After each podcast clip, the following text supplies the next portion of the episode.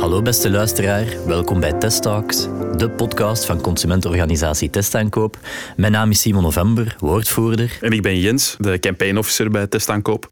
We gaan het vandaag hebben over goede voornemens. We zijn een nieuw jaar begonnen, 2021. 2020 was misschien voor velen een jaar om, eh, om snel te vergeten. 2021 beginnen we met volle moed, dus we gaan het hebben over goede voornemens. Jens, ik heb voor u al direct een goed voornemen dat ik in uw plaats naar voren zal schuiven, dat is minder praten. Ik neem dat mee, Simon. Dat is een uh, goede tip misschien, ja. Ik ga dat proberen dan. Waar gaan we het vandaag over hebben? Over gezonder eten, over vermageren, wat nog allemaal? Minder stress in 2021. Minder vloeken? Cultuur, hè? Godverdomme. Miljard! Voor mij zeker van toepassing. We gaan vooral focussen op, op gezondheid, op bewegen, op gezonde voeding. Uh, en we hebben daarvoor uh, iemand speciaal te gast, iemand speciaal uitgenodigd dat ons daar heel veel kan over vertellen. Uh, ik mag haar aankondigen als toch wel een, een tennisicoon in de Vlaamse sportgeschiedenis. 16 op de wereldranglijst in 1997. Sabine Appelmans. Sabine, welkom. Hallo, dankjewel. Naast tennis heb jij ook nog een en ander te vertellen over, uh, over gezondheid, over gezonde voeding, over een gezonde geest in een gezond lichaam. Uh, hoe komt dat, die carrière-switch? Wel, dat is inderdaad iets waar ik heel veel mee bezig ben. Uh, dat is mijn grote passie eigenlijk. Zelf als atleet was ik natuurlijk enorm veel bezig met mijn lichaam en met presteren. Na mijn carrière wou ik iets verder doen dat te maken had met gezondheid, met mensen helpen, met coachen. En dan ben ik gezondheidscoach gaan studeren Later ook nog trainer B, dan specifiek naar de sport toe. En ook functional training. Dus dat is een personal training waarbij je vooral werkt ook met je eigen lichaamsgewicht. En uh, ja, dat allemaal samen is dan zo een cocktail van ja, uh, hoe kan je mensen het beste helpen, inderdaad, met goede voornemens maken en met een gezonde levensstijl aan te nemen. Voel jij je nu eigenlijk gezonder dan toen je tenniste op topniveau? Misschien wel, ja. Want uh, topsport is niet altijd gezond. Je gaat vaak over je grenzen. Je moet elke dag trainen, je moet presteren. En je voelt af en toe van, nu ben ik erover aan het gaan, mijn lichaam kan het niet meer aan. Maar goed, als je toernooien aan het spelen bent, dan moet je inderdaad uh, elke dag er staan en presteren. Dus je gaat vaak over je grenzen en dat is niet gezond. En vandaar dat ik dat probeer nu um, ja, toch veel meer rekening mee te houden. Ik uh, geef mijn grenzen veel beter aan, zowel die van mijn lichaam als die van uh, mijn stress stressniveau bijvoorbeeld. Ik kan veel makkelijker nee zeggen nu dan vroeger. Uh, ik heb heel veel geleerd, ook sinds ik gestopt ben met tennissen. En ik denk het is een combinatie van enerzijds dat lichaam verzorgen en anderzijds natuurlijk uw, uw geest ook verzorgen en, uh, en aan stressmanagement doen. We zijn natuurlijk nog altijd testaankoop, Sabine. Daar ben je je van bewust. Dus wij testen ook wel graag dingen. Uh, we zouden u ook even willen testen als gezondheidsexpert. Dus we hebben een klein quizje voorbereid met een aantal vragen. Top, top. Je kent de Nutri-score? Ik ken de Nutri-score, ja. Dus voor de luisteraars die dat niet kennen, dat is die, uh, die code, die kleuren- en lettercode van A tot E, van groen tot donkerrood, die aangeeft hoe gezond of hoe ongezond een bepaald voedingsmiddel is. Uh, wij plakken die Nutri-scores op heel wat uh, voedingsproducten, waaronder ook ontbijtgranen. We hebben zo 267 soorten ontbijtgranen getest. Heb jij enig idee welke ontbijtgranen het slechtste uit die test kwamen met een Nutri-score E? En ze bestaan echt voor de helft uit vet en suiker. Dus echt pure rommel. Wat zou dat kunnen zijn? Cornflakes. En welke specifiek? Die Kellogg's cornflakes. Uh, en zeker die gesuikerde. Oh, die vond ik het lekkerste als kind. Die, uh, ja, die gesuikerde cornflakes. Hoe heette die nu weer al met die tijger op? Uh... Frosties. Ja, Frosties. Ja, ik ken de exacte Nutri-score niet, maar die is ook niet zo goed natuurlijk. Maar het is niet de ongezondste. Nee, dat was de Cruzely Extra van Kellogg's inderdaad. Uh, super lekker, maar echt super ongezond. Maar bon, we rekenen het goed, hè. Uh, Sabine, je zat zeker in de buurt. Maar uh, die Cruzely Extra, dat is heel straf, want inderdaad, je denkt dat dat gezond is. Omdat daar uh, noten en een stukje zwarte chocolade zitten die er ja, ook ja, in. Ja, absoluut. Ja. En uh, ik snap dat veel mensen denken dat dat heel gezond is. We gaan naar de volgende vraag. Dat is een vraag die gericht is op de jeugd. En we zouden willen weten van jou, je hebt zelf kinderen, hè? Ik heb zelf twee zonen. Zijn die sportief aangelegd? Die zijn um, sportief aangelegd, ja. Anders, helemaal anders. Uh, maar de ene is meer een balsporter, de ander is meer een... Uh, bijvoorbeeld doet, doet graag skaten en inline skaten en dat soort dingen. De ene is competitief, de andere niet. Maar dat is allemaal oké, okay, Maar ze hebben dus wel sport een duidelijke plaats gegeven in hun leven. Absoluut, wij zijn opgegroeid met sport. Dat hoort bij onze familieleven eigenlijk. Bij de genetica bijna, denk ik. Hè? Ja, dat zit erbij in. Wij willen weten hoeveel procent van de jongeren bewegen voldoende. Wel, ik denk dat dat uh, zwaar tegenvalt. En ik denk dat dat rond de 30 procent zal zitten. Dat is zelfs te optimistisch. 25. Wel, 21 procent. Oh. Ja, heel, heel weinig. Uh, Ja. Is dat een probleem, denk je? Dat is een groot probleem. Ik weet dat er een aantal initiatieven zijn om uh, de jeugd meer te doen bewegen. Maar uh, ja, we, we, zijn nog altijd een beetje opgegroeid met het idee van in de klas moet je stilzitten. En ik weet dat er uh, in het buitenland initiatieven zijn om de, bijvoorbeeld ook dingen aan te leren terwijl ze recht staan of terwijl -hmm. ze aan het bewegen zijn. Ik vind dat super. Ik juich dat enorm toe. Je hebt ook die One Mile a Day waar kinderen eerst gaan joggen bijvoorbeeld, s ochtends vroeg voor ze in de klas gaan super idee. Um, er zijn heel veel goede ideeën, maar blijkbaar vindt dat nog niet genoeg zijn weg naar, naar de scholen en naar de jeugd. Absoluut. De volgende vraag. Hoe lang houden mensen de goede voornemens vol? Uh, we refereren hier naar een onderzoek dat door Strava is gebeurd. Dus mm -hmm. mensen hebben goede voornemens aan het begin van het jaar. Hoe lang houden mensen dat gemiddeld vol? En bedoel je dan in dagen of in uren? Laat ons zeggen in dagen. dat is makkelijker te tellen, ja. ja. Wel, uh, als ik naar mezelf persoonlijk kijk en ik weet dat ik... Uh, ik zet uh, heel veel doelen en ik doe dat ook heel graag. Sommige twee, drie dagen, andere een week. Dus zo ergens tussenin, denk ik, is het. Ja, iets langer. Hè? Wel, op 12 januari uh, zijn er blijkbaar al heel veel mensen die er de brui aan geven. En dat is, ja, dat is natuurlijk niet veel. Hè. Dat is zelfs geen twee weken na nieuwjaar. Na die goede voornemens. Dus dat kan allemaal wel veel beter. Ja, ik weet dat er bijvoorbeeld uh, fitnessabonnementen heel veel verkocht worden in het begin van het jaar. En dat geloof ik 75% na een maand niet meer naar de fitness gaat. Dat zijn ook zo van die cijfers uh, die inderdaad ja, verontrustend zijn. Hè? Want mensen stellen zichzelf hoge doelen en willen meer bewegen en willen, willen gezonder eten, maar uh, houden het niet vol. En dat is hetgene waar ik mij graag in vastbijt en waar ik graag verandering in wil brengen. Omdat ik uh, merk van ja, we weten het allemaal wel, maar we slagen er niet in om het te doen. We hebben nog één open vraag. Hoe vind je evenwicht in je leven? Hoe vind je evenwicht in je leven? Wel, het is altijd een combinatie van de manier waarop je denkt, uh, je gedachten, het stukje ook bewustzijn van je gedachten en sturen van je gedachten. En anderzijds je levensstijl. Een gezonde levensstijl, een gebalanceerde levensstijl. En dan moeten we denken aan inderdaad voeding, bewegen.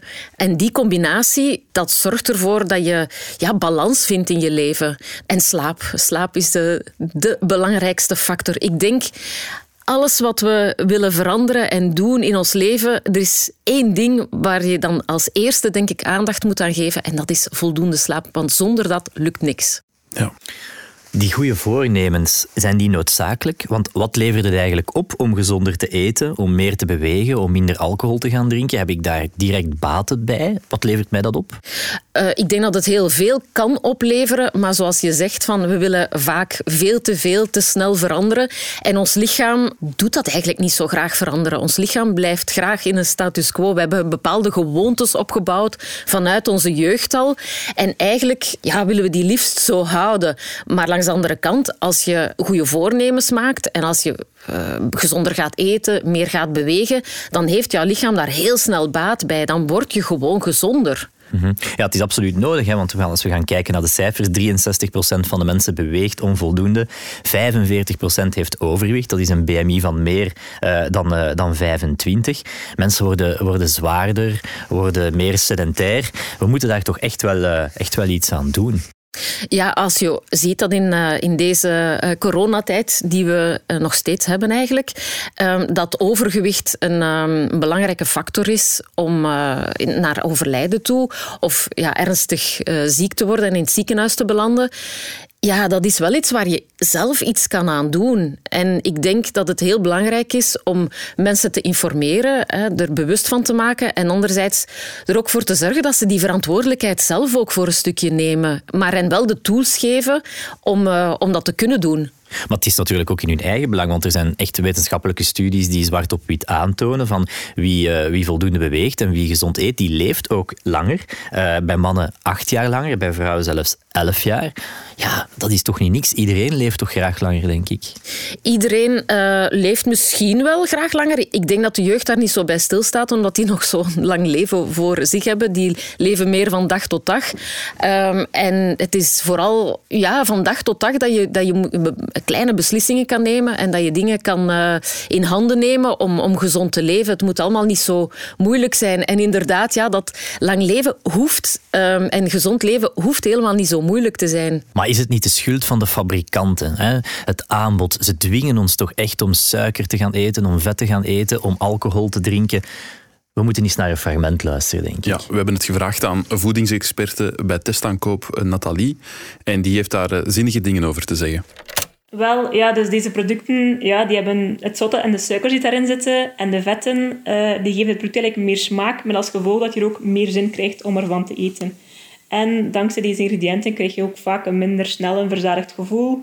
En ze zijn ook vaak vloeibaar of hebben een zachte textuur, waardoor je ze makkelijk kunt komen. En daardoor heb je eigenlijk ook een korter contact in je spijsverteringskanaal, waardoor je eigenlijk ook weer het gemakkelijker uh, sneller opeet. Je, het is minder verzadigend en je eet er natuurlijk meer en vaker van. En dan ook nog de bepaalde smaakstoffen die erin zitten, die maken het soms ook aantrekkelijker voor consumptie door kleurstoffen, smaakversterkers. En door het feit dat er ook zo'n grote beschikbaarheid is, hebben we vaak de neiging om deze inderdaad te gaan overconsumeren. De fabrikanten moeten aan de slag, ook de overheid moet, die, moet doen. We weten natuurlijk, er is een suikertax ingevoerd. Dat is door de vorige regering gebeurd. Als testaankoop zijnde vonden wij dat altijd meer een budgettaire maatregel. Dat heeft absoluut geen ontradend effect. Maar we ons even focussen op die, op die fabrikanten. Hebben zij er gewoon niet te veel belang bij om ons ongezond te doen eten, financieel dan? Ja, interessant. Hè? Wij zijn vooral bezig om te zoeken naar van hoe kunnen we mensen gezond doen leven. En zij zijn eigenlijk met het omgekeerde bezig. Hoe kunnen we ze zoveel mogelijk van ons product, dat eigenlijk niet gezond is, toch laten eten of drinken. Ja, en iemand moet daar dan uh, verantwoordelijkheid in nemen. En voor een stukje de overheid kan daar een rol in spelen, denk ik. Um, want ja, ik spreek nu vanuit het oogpunt, ik weet wat gezond is. En ik leer dat mijn kinderen ook aan. En bij ons thuis komt er ook frisdrank uh, over de vloer, ook snoep en koekjes. Maar ze zijn zich ervan bewust dat ze maar dat gelimiteerd mogen nuttigen. Maar er zijn mensen die dat niet weten, die zich daar niet bewust van zijn. En uh, we kunnen niet verwachten dat iedereen uh, zijn kinderen zo opvoedt met de gedachte van ja, dit is gezond, dit is niet gezond. Dus inderdaad, dan heeft de overheid daar ook een rol in te spelen. En dan moeten zij ervoor zorgen dat het gewoon in de perken blijft en dat het dat, dat zij een stukje aan die preventie doen. We zijn als mensen ook gewoon een beetje geprogrammeerd om, om luid te zijn en om een beetje onze gewoonten niet te veranderen. Je hebt dat daar juist zelf gezegd. We hebben een uh, reactie gevraagd aan een academicus, professor Stefan van Damme, professor psychologie. En die gaat er ons meer over vertellen. Ons brein heeft niet zo heel graag dat je continu extra inspanning moet doen. Bij gezondheidsdoelen is het ook zo dat je eigenlijk zelden een onmiddellijke opbrengst hebt.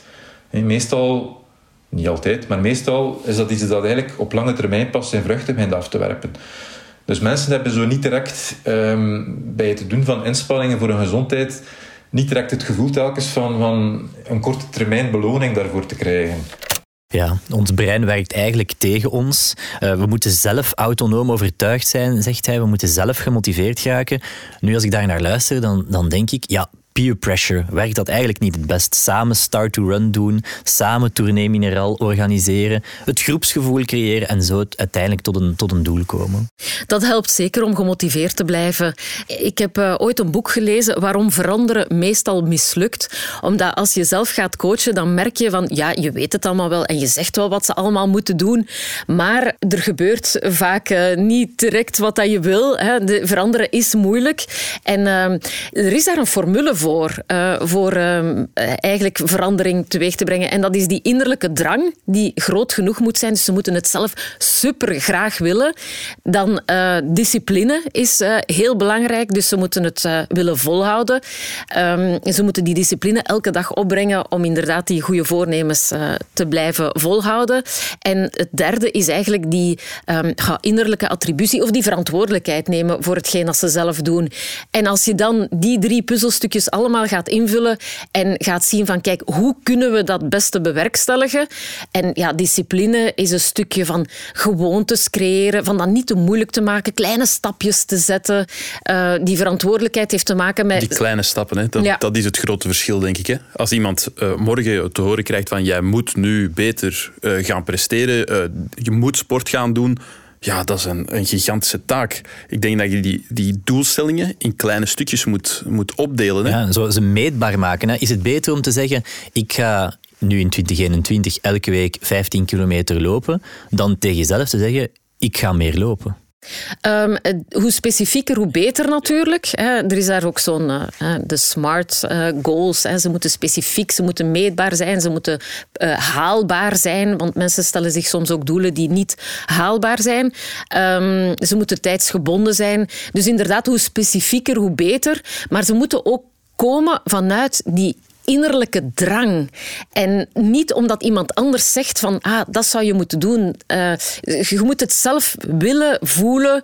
En dan pas, denk ik, heb je kans ook op slagen. Ik denk dat het daar vaak misgaat. Want mensen weten wel wat ze moeten doen. En ze gaan zichzelf dan doelen stellen van ah ja, eh, de voedingsdriehoek zegt dit. Of de bewegingsdriehoek zegt van ik moet 150 minuten bewegen per week. Uh, maar het invullen daarvan en de innerlijke drang, die is er vaak niet, niet genoeg bij mensen als ik dat hoor, smart goals, meetbaar, klein, goed behapbaar, dan denk ik van ja, dan moet ik gewoon een paar apps op mijn telefoon installeren waarmee ik mijn voeding bijhoud, mijn slaap bijhoud, mijn, mijn loopsessies, fietssessies en dan komt het allemaal goed. Heb jij zoiets, Sabine? Ik heb een aantal uh, apps die ik uh, graag gebruik. Ik ja, dat meetbare met apps. De welke? De welke? Kan je dat wel doen? Wel, ja, uh, die van Weight Watchers. Ik ben ambassadrice van, uh, van WW, Het moeten we nu zeggen. Zijn, ja. ja. van WW moeten we nu zeggen. En die is zeer uitgebreid. Hè. Die houdt zowel voeding bij als beweging, als ook... Uh, want hè, dat is er nu ook bijgekomen van, kijk, wat, wat gaat er om in je hoofd? Ontspanning, de headspace gebeuren, um, het, het gedrag ook en, en de ontspanning hè, die erbij hoort mindfulness. Ja, het een mindfulness specifieke app voor mindfulness heb je ook. Uh, ja, ja, die heb ik ook. Uh, het uh, Headspace. Headspace. Um, meditatie-apps. Ik gebruik daar ook YouTube heel graag voor. En dan zijn er nog een paar goede apps die ik gebruik. Bijvoorbeeld, als ik ga joggen, dan weet ik graag van hoe lang ben ik al bezig, hoeveel kilometer heb ik afgelegd. dat zijn, ik gebruik ook een smartwatch. daar staan een aantal apps op die ik heel regelmatig gebruik. Ook onze experte Nathalie heeft nogal een ongezouten mening over die apps. Ik stel voor dat we eens even luisteren. Geen enkele app is eigenlijk evenveel waard als het advies van een professionele, dus van een diëtiste. Uh, en bij de meeste apps ontbreekt het eigenlijk aan bewijs om effectief te zeggen dat deze echt kunnen helpen om je voeding en je dagelijkse gezondheid te verbeteren. Maar natuurlijk kunnen ze je wel een indicatie geven van wat je op een dag ongeveer eet en eventueel wat dat betere keuzes zijn. Maar volledig daarop gaan vertrouwen uh, om gezond te gaan eten of om gewicht te verliezen, dat is eigenlijk niet, uh, geen goed idee. Ja, een, een, een heel gekende app die de meeste mensen wel op hun telefoon staan hebben of populair is, is de Yuka-app. Wel, deze app heeft op zich een goed doel. Hè. Die wil eigenlijk de mensen helpen om gezondere voedingsgewoonten aan te nemen. Maar eigenlijk ontbreekt het vaak aan nuance. Ze heeft natuurlijk wat reserves rond een aantal apps. Bijvoorbeeld die Yuka, daar valt natuurlijk wel een en ander uh, over te zeggen. Maar ik denk dat we toch een onderscheid moeten maken tussen die zaak en dan bijvoorbeeld Strava, wat dat ideaal is om je sportprestaties te, te gaan monitoren. Want dan weet je hoe lang je hebt gelopen, hoe ver, uh, hoe ver je hebt gelopen, gemiddelde snelheid, calorieverbranding enzovoort. Dus dat kan toch zeker nuttig zijn, neem ik aan. Ik vind ze zeker nuttig, die apps. Het zijn hulpmiddelen. Maar zoals ze zelf ook zegt, van kijk, ieder mens is uniek en heeft misschien ook andere behoeften En om daarop in te spelen, is het inderdaad belangrijk dat je bij een professional terechtkomt. Ook rond voeding uh, kan ik me voorstellen dat er zijn mensen die uh, bepaalde dingen niet verdragen of die uh, intoleranties hebben of zo. Ja, dan moet je bij een professional terechtgaan. Dat kunnen die apps daar niet allemaal uithalen. We hebben iemand gevonden die ook het heft in eigen handen heeft genomen. Doreen is een verpleegkundige, staat in de psychiatrie en heeft het tijdens de corona-epidemie uh, niet onder de markt gehad. Maar ze heeft toch de energie gevonden om die stap te zetten naar gezonder en actiever gaan leven. Ik maak standaard met nieuwjaar eigenlijk goede voornemens, maar ik merk voor mezelf dat dat geen goede momenten zijn, omdat die motivatie eigenlijk ontbreekt. Ehm, en als je dan ook ziet, ik ben nu, ik denk vorige lente eigenlijk begonnen um, met gezonder te gaan leven. Eigenlijk ook tijdens die coronaperiode, omdat ik toen ook wel merkte van qua beweging uh, is er nu nog heel weinig. Um, wat dan maakt dat ik ook gewoon veel meer op mijn gat zat, me veel slechter voelde. Um, en dat is eigenlijk de keuze, of de moment geweest dat ik de keuze heb gemaakt om actiever te gaan leven en gezonder te gaan leven. Mijn levensstijl voordat ik begon te sporten was ja, eigenlijk heel slecht, als ik het zo mag zeggen. Um, ik werk in shiften, dus dat maakte dat ik wel regelmatig um, fastfood had. Uh, dat ik ook geen idee had van wat is eigenlijk gezond leven, gezond eten. Um, ik ging regelmatig met vriendinnen weg, waar ook wel de nodige alcohol bij kwam kijken. Uh, op die moment rookte ik dan ook nog eens regelmatig. dus eigenlijk, alles om het slecht te doen, deed ik eigenlijk wel. Het levert mij heel veel op. Um, ik merk dat dat een goede uitlaatklep is, wat dat zeker wel helpend is, want ik werk in de psychiatrie, dus dat is niet altijd even evident. Um, ik slaap ook beter, ik voel mij ook gewoon veel beter. Um, ja, eigenlijk alleen maar voordelen heb ik ervan. Corona is een trigger bij sommige mensen om gezonder te gaan leven, om daar bewuster uh, bij te zijn. Het is wel zo, een vierde van de mensen is zwaarder geworden tijdens de coronacrisis. Welk effect heeft dat eigenlijk op u gehad, die corona-epidemie? Wel, het is inderdaad heel zwart-wit geweest, merk ik bij de mensen. Sommige mensen zijn net gezonder gaan leven, anderen zijn uh, ja, bijgekomen, zijn veel meer thuis in hun zetel gaan zitten. Dus dat is eh, straf om dat te zien. Wat heeft het bij mij gedaan? Wel, ik, uh, ik heb altijd al heel veel bewogen, maar ik heb nu op een andere manier leren bewegen. Ik ben bijvoorbeeld meer gaan wandelen. En uh, dat is iets dat ik niet zo heel veel deed of niet zo graag deed. En nu um, wandel ik... Ja, de eerste coronaperiode was dat elke namiddag deed ik een wandeling. En dan nu ook nog steeds. En, en soms gaan we zelfs nu gaan wandelen. S'avonds laat nog met een licht op ons hoofd en dan in die kleine weggetjes, zalig is dat. En dan kom je thuis en dan ja, voel je je leven eigenlijk. Hè. Je voelt je energie stromen. Um, mensen denken dat uh, bewegen moeite kost, maar je krijgt er juist energie van. Ja, we hebben nog een getuigenis verzameld. Er is Peter. We gaan eens luisteren. In uh, januari 2014 had ik het goede voornemen om samen met collega's in juni uh, onder de organisatie van Sporta de Van Toe te beklimmen. Dat, uh, dat was een van de gekke dingen die we gingen doen. Ik had nog nooit uh, gefietst, laat staan een berg beklommen. En het leek mij in mijn leven wel eens de tijd rijp om, om zoiets iets te doen. Voor mij was het een enorm positieve ervaring. Het was enorm motiverend. Ik, ik, ik ben kilo's kwijtgeraakt. Je voelt je veel energieker. Um, ja, je bent buiten. Mensen beginnen jou ook te zeggen van... Amai, je ziet er zo fit uit. Je begint ook stilletjes aan wat meer van die fiets te leren. Je kunt zelf al wat reparaties... allemaal zaken die, die, die vernieuwend zijn. Maar in diezelfde zomer uh, zijn ook de eerste kale plekken op mijn hoofd gekomen. Iets wat ik ja, niet kende. Hè. Ook dat is dan weer een, eh, een ervaring. Uh, geen, uiteraard geen positieve ervaring. Uh, ik bleek alopecia, hè, alopecia areata te hebben. Maar ik heb dat nooit zo ervaren, want iedereen zei: je ziet er fit uit, uh, je bent afgevallen. Niet dat ik zo zwaar was, maar toch. En dat is een beetje de, de conclusie. Goed voornemen, ja, ik heb dat behaald. Ja, ik ben zelfs blijven fietsen. Redelijk passioneel. Um, maar ik ben er wel op gaan letten dat ik er niet in zou overdrijven. Want dat is natuurlijk een keerzijde van de medaille. Hè? Een goede voornemen, iets dat lukt, iets dat plezant begint te worden, iets wat je uh, soortgenoten in vindt. Hè? Mensen die ook uh, met, met, fietsen bezig zijn, mensen die dat plezant vinden, mensen die graag mee uh, toeren uitstippelen. Het gevaar bestaat dat je erin begint te overdrijven. Dat is toch wel een opvallend verhaal. Als we daar naar gaan luisteren, dan onthoud ik vooral van, ja, stel doelen, maar doe het wel realistisch, laat je begeleiden en overdrijf niet, want haaruitval, uh, door ineens veel sport te gaan doen, dat klinkt toch al vrij ernstig. extreme reactie, hè?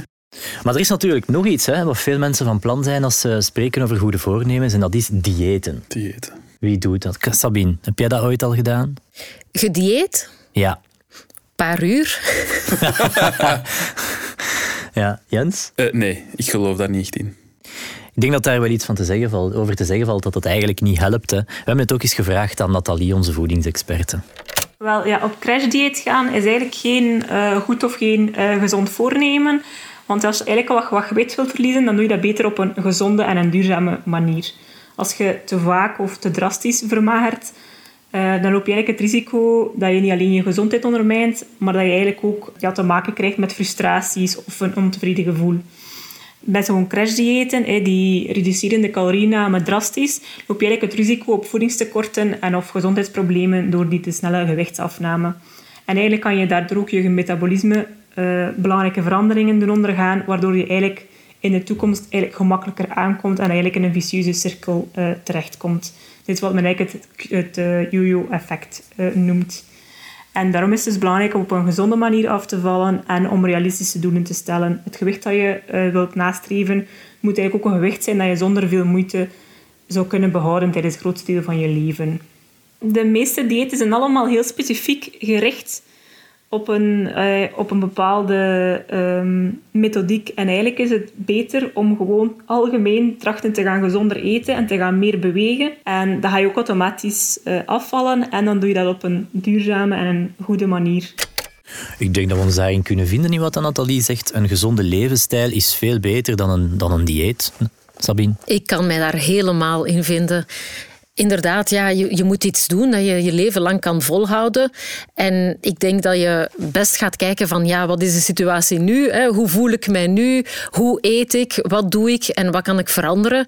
En uh, als je naar voeding kijkt, dan denk ik dat het uh, voor een groot stuk te maken heeft met hetgeen dat je drinkt. Hè? Als je al genoeg voldoende water drinkt, wat dat doen we allemaal blijkbaar veel te weinig, dat dat al een grote factor is. En dan ook naar eten toe. Ik denk als je een paar kleine veranderingen kan aanbrengen, waardoor je een aantal calorieën per dag uitspaart, dat je dan op een, uh, inderdaad op een duurzame manier kan afvallen en dat je dat ook kan volhouden. Het duurt natuurlijk een tijdje eer dat gedrag een automatisme wordt, want daar zijn we dan naar op zoek. Een gezonde levensstijl, genoeg bewegen, gezond eten.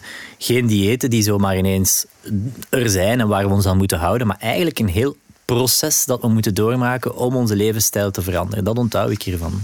Ja, dat is ook zo. En daar zijn allemaal trucjes voor om het jezelf wat makkelijker te maken. Als je het hebt over bijvoorbeeld meer water drinken. Ehm, wat helpt bijvoorbeeld is je, je glas water s'avonds al klaarzetten naast je bed en je staat s ochtends op en het staat daar en je hoeft het maar uit te drinken. Dat zal de dag goed beginnen.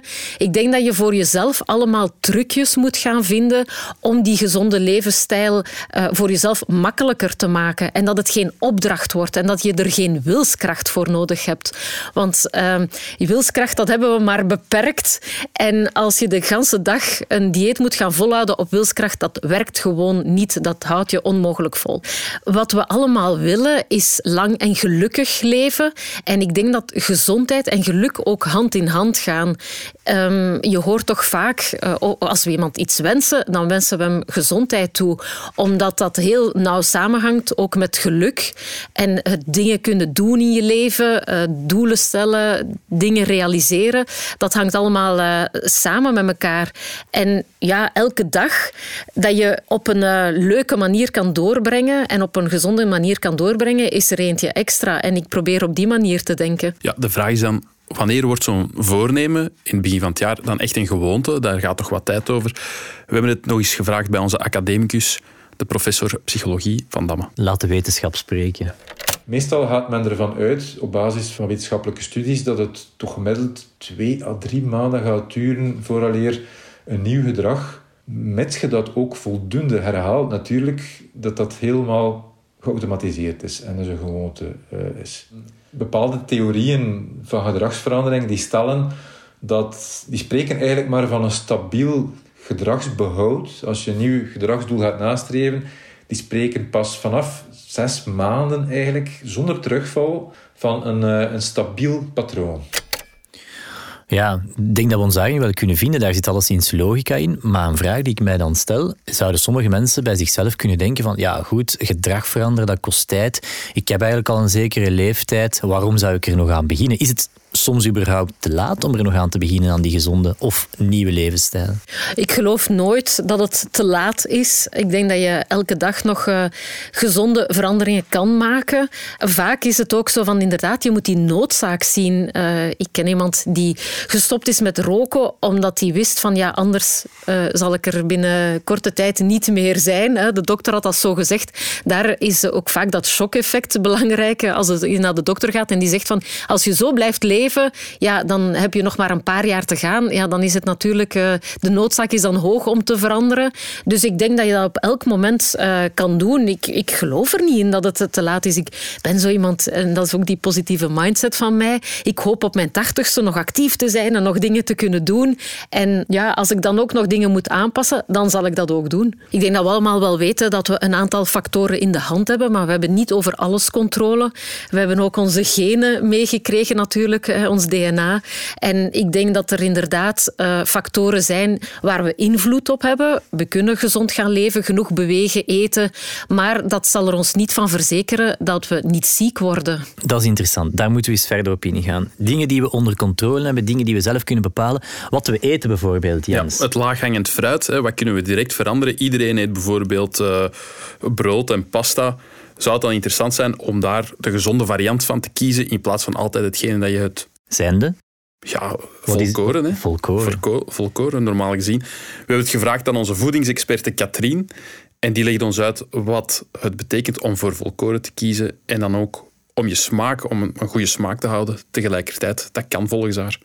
Uit studies blijkt dat als je voldoende volle granen eet, je gezonde levensjaren kan winnen. Wanneer dan men kijkt naar het voedingspatroon van de Belgen, dan ziet men dat het eten van te weinig volkorengranen zorgt voor het grootste verlies aan gezonde levensjaren. Dus het eten van voldoende volkorenproducten vermindert het risico op hart- en vaatziekten, op diabetes type 2 en darmkanker. En het zorgt ook voor een goed verzadigingsgevoel. Dus dat zorgt ervoor dat je minder, honger minder snel honger hebt en minder zal eten. Je moet proberen om producten van geraffineerde granen in je eetpatroon te vervangen door de volkoren variant. En dat is eigenlijk het makkelijkste bij basisproducten. Bijvoorbeeld volkorenbrood in plaats van witbrood, volkoren pasta, bruine rijst en ook havermout hoort bij die volgranen. Alleen voor brood en meel is er specifiek vastgelegd in een wetgeving dat volkoren ook 100% volkoren moet zijn. Is dat voor jou ook altijd een regel bij de bakker? Geef mij maar de volkoren versie. Ja, wij eten thuis uh, volkoren brood. En, en, je hebt tegenwoordig super lekkere. Um, ik neem ook wel eens speldbrood. Ik veronderstel dat dat ook uh, even gezond is. Maar uh, je hebt van die Vita Plus broodjes en zo. En die hebben voor mij toch een, een heel lekkere smaak ook. Onze voedingsexperte Katrien heeft een hele pastatest laten uitvoeren. Smaak, uh, voedingswaarde enzovoort. Uh, daar komen heel interessante resultaten uit. In onze pastatest van vorig jaar hebben we eigenlijk gezien dat de volkoren spaghettis niet noodzakelijk slechter uit de test komen. Uh, twee van die producten kwamen eigenlijk zelfs als de beste uit de smaakproef. Het is wel zo dat er een verschil zit op de kostprijs. Onze beste koop bij de gewone variant die was ongeveer 40 cent en bij de volkoren varianten was dat dan 85 cent. Maar dat gaat niet de grote kostprijs maken, omdat de, de pasta een goedkoop ingrediënt is van je gerecht. Voilà, volkoren pasta is absoluut niet duur, dus daarvoor moeten we het zeker niet laten. Maar ja, alleen volkoren is natuurlijk niet genoeg. Er zijn heel veel mensen die uh, vegetarisch eten.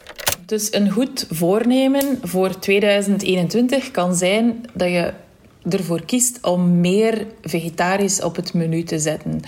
Dat voornemen kan van vele kanten komen. Dus um, als consument kun je kiezen om meer vegetarisch op het menu te zetten om ethische reden. Of andere mensen gaan kiezen om meer vegetarisch op het menu te zetten om gezondheidsredenen.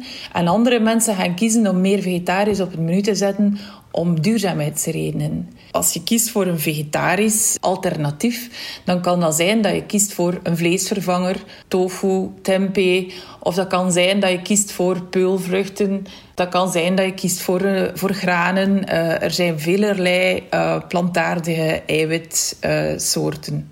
Wat dat wij aanraden, dat is ga stap per stap. En ten eerste informeer je goed over alle alternatieve plantaardige eiwitbronnen die er op de markt zijn.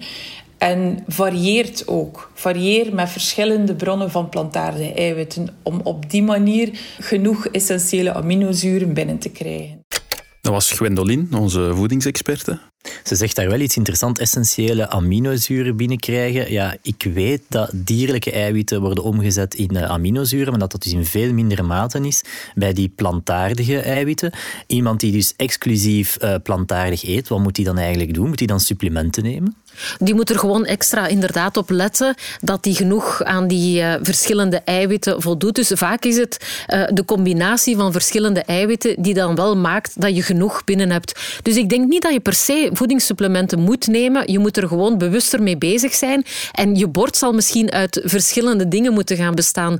Volwaardige, volkoren rijst bijvoorbeeld. En dan ook peulvruchten. En dan ook bepaalde groenten erbij. Dus je moet er veel bewuster mee bezig zijn om inderdaad dat compleet eiwit binnen te krijgen. Ja, dan niet alleen, denk ik. Het is ook denk ik een beetje duurder. Als ik zo de supermarkt binnenstap en ik ga op zoek naar die vegetarische alternatieven en ik probeer dat wel te doen, dan vind ik ook vaak dat dat aantikt op het kassaticket. Uh, want Cianzano zegt ook dat de vleesvervangers en de vegetarische alternatieven ook vaak duurder zijn. Ongezond eten is goedkoper. Maar daar ben ik het niet helemaal mee eens. Als je nu door de supermarkt wandelt, dan zie je bijvoorbeeld 1 kilogram wortelen 1 euro. We weten dat kraantjeswater 23 keer goedkoper is dan de goedkoopste cola. Een kilo appelen is veel goedkoper dan een kilo koekjes. Dus het kan toch niet alleen die prijs zijn die ons aanzet om ongezond te eten, Sabine? Ik denk het niet. Ik denk, uh, zoals je zegt, dat het niet per se uh, duurder hoeft te zijn. Ook al omdat je er minder van nodig hebt. Als je volwaardige voeding eet, dan moet je gewoon minder eten om toch dat verzadigd gevoel te hebben en om gezond te zijn. Dus ik denk dat dat elkaar wel in evenwicht brengt op die manier. En trouwens, vlees is ook duur. Zeker vlees van goede kwaliteit is zeer duur. Ja, minder vlees, maar beter vlees. Ja. Daar ben ik 100% voorstander van. En dan kun je nog altijd naar de slager gaan joggen of fietsen. En dan daar een stuk vlees gaan halen. En ook wat beweging hebben. Want die beweging dat is nog altijd een essentieel onderdeel samen met gezonde voeding. En dan hebben we gevraagd aan Gitte, onze gezondheidsexperte, hoe beweeg je gemakkelijker in je dagdagelijkse routine zijn intrede kan doen. Het komt er eigenlijk op neer dat je je loopschoenen aantrekt en naar het werk loopt. Uh, dus dat je eigenlijk uh, ja, je sport combineert met je transport. En op die manier uh, win ik tijd. Run commuting, dat is wat Gitte doet. Ze loopt naar haar werk. Is dat iets wat je zou aanbevelen, wat mensen zeker moeten doen om toch voldoende te bewegen? Wel, het is één voorbeeldje. En ik denk, wat ik vooral aanbeveel, is dat je gedurende de dag regelmatig beweegt. Dat schijnt veel belangrijker te zijn dan bijvoorbeeld een ganse dag te zitten en dan s'avonds nog een uur in de fitness door te brengen. Veel beter is het om gedurende de dag altijd aan bewegingsmomenten in te bouwen. En dan kan dat gaan van is extra de trap nemen als je op je werk bent, of inderdaad uh, te wandelen of te lopen naar je werk, je auto verder te parkeren. Het zijn de kleine dingen die het verschil kunnen maken. En dan zijn ze ook gemakkelijker vol te houden. Je hoeft dat niet echt op wilskracht te gaan doen. Het uh, moet gewoon een gewoonte worden van, ja, als je lange tijd aan de computer zit, van eventueel je timer te zetten, recht te gaan staan en iets te gaan doen en even je benen te strekken, even in beweging te komen. Die kleine dingen die je elke dag doet, die gaan uiteindelijk het verschil gaan maken. Dus wat ik vooral adviseer is van hoe kan je in je dagelijkse levensstijl zonder te veel te willen veranderen, toch beweging inbouwen. En als je daar eens uh, gaat over nadenken, en ja, lopen naar het werk, fietsen naar het werk, is daar eentje van. Jens, jij fietst ook naar het werk, zeker? Ja, ik doe dat elke dag. Allee, als het uh, niet coronatijden zijn, deed ik dat elke dag. Dat is ongelooflijk. Dat is, uh, daarmee begint u een dag goed. Soms loop ik ook. dus wat Gitte doet, klinkt mij heel bekend in de oren. En er zit ook een ongelooflijk hard, allee, een groot stuk efficiëntie in. Hè. Ze wil het meeste halen uit die momenten die ze eigenlijk zou kwijt zijn, maar ze ze vult dat heel positief in. We hebben ook gevraagd aan uh, Doreen, de verpleegkundige die in de psychiatrie werkt, hoe zij dat aanpakt. Want zij heeft gekozen voor een personal trainer. Dus efficiëntie top en top. Uh, ik heb de keuze gemaakt van een personal trainer te beginnen, omdat ik wel merk dat ik heel veel of iemand nodig had dat mij zo wel wat pushte. ehm, en dat er ook wel zo mee voor zorgde dat ik dat bleef volhouden. Omdat ik heb in het verleden ook al wel regelmatig zo pogingen gedaan om te diëten. Regelmatig op mijn eentje. Ehm, en uiteindelijk, ja, na drie maanden merk ik ook wel, dan laat ik dat los. En dan herval ik eigenlijk in alles. Ik betaal nu, en dat is niet goedkoop, dat weet ik, 45 euro per uur voor mijn personal trainer te trainen. Maar ik, denk, ik weet niet wat dat per se nodig is. Ik denk dat, dat je even goed kunt zeggen van ik doe na een periode met een personal trainer. Maar ik weet gewoon, voor mij persoonlijk werkt dat het beste ehm, om gemotiveerd te blijven. Gewoon. Maar ik denk, zo mensen dat gewoon die groepslessen gaan meedoen, dat dat even goed zou zijn en even effectief. Sabine, ben jij zelf geen personal trainer? Ik ben inderdaad personal trainer. En ik herken het verhaal. Ehm, er zijn ook mensen die graag beginnen met personal training omdat ze het gevoel hebben van ja, waar begin ik? Iemand moet mij eh, zeggen wat ik moet doen en of ik het juist doe. Dat is een vraag die eh, heel vaak terugkomt. Ik denk dat dat al bij al nogal meevalt. Nu, als je echt krachttraining gaat doen, is het wel belangrijk dat je dat technisch goed uitvoert en dat je die stok achter de deur hebt. Hè. Dat herken ik hier ook in het verhaal. Zo van ja, iemand die jou aanmoedigt, die jou motiveert en die zegt van kom aan, uh, uh, we gaan ervoor. Want vaak is één keer in de week toch niet genoeg. Je moet ook nog andere dingen gaan doen. Maar iemand die jou aanmoedigt, dat helpt wel. Ja. Heb je ook ease of mind nodig? Die geest, want we hebben altijd over het lichaam gesproken tot nu toe, over de voeding, maar de geest is toch ook superbelangrijk?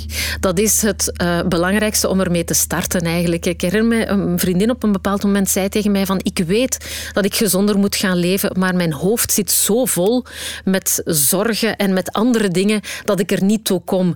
En inderdaad, als dat hoofd um, al bezig is met piekeren, met uh, andere zorgen, dan is dat uh, gezond leven vaak uh, pas de volgende stap. En inderdaad, dus dat is heel belangrijk om, om ook eerst te gaan kijken van ja, wat kan ik doen om rustiger te worden? Kan ik aan stressmanagement doen? Ja. Wat heb ik onthouden? Als je sportieve doelen stelt, maak ze dan niet te ambitieus. Uh, doe het stap voor stap, doe het onder begeleiding. Mijd ook uh, diëten, want die helpen toch niet. Bouw gewoon een gezond en evenwichtig voedingspatroon op, uh, dat je dan lange tijd kan volhouden en zorg voor een, een gezonde geest en een gezond lichaam. Sabine, kijk naar u. Ben ik iets vergeten? Ik denk dat jij dat heel goed samengevat hebt. Dank u. Jens, wil jij nog iets zeggen? Tu, hè? Godverdomme. Ja, er rest ons niet veel buiten Sabine heel hard te bedanken om langs te komen. Het was echt een plezier om u in de studio te hebben. Heel graag gedaan. Insgelijks. Het was een absolute eer om u, om u hier te, te hebben. Mij rest er alleen nog maar uh, u te verwijzen naar onze website testankoop.be schuine streep uh, goede voornemens. En beste luisteraar, ik hoop u volgende keer terug te mogen ontvangen op onze volgende podcast. Er is één ding waar je dan als eerste, denk ik, aandacht moet aan geven en dat is... Minder vloeken? Nee, ik geloof daar niet echt in. Ik doe dat ook heel graag. Ja. Dat is een groot probleem. Dus dat kan allemaal wel veel beter.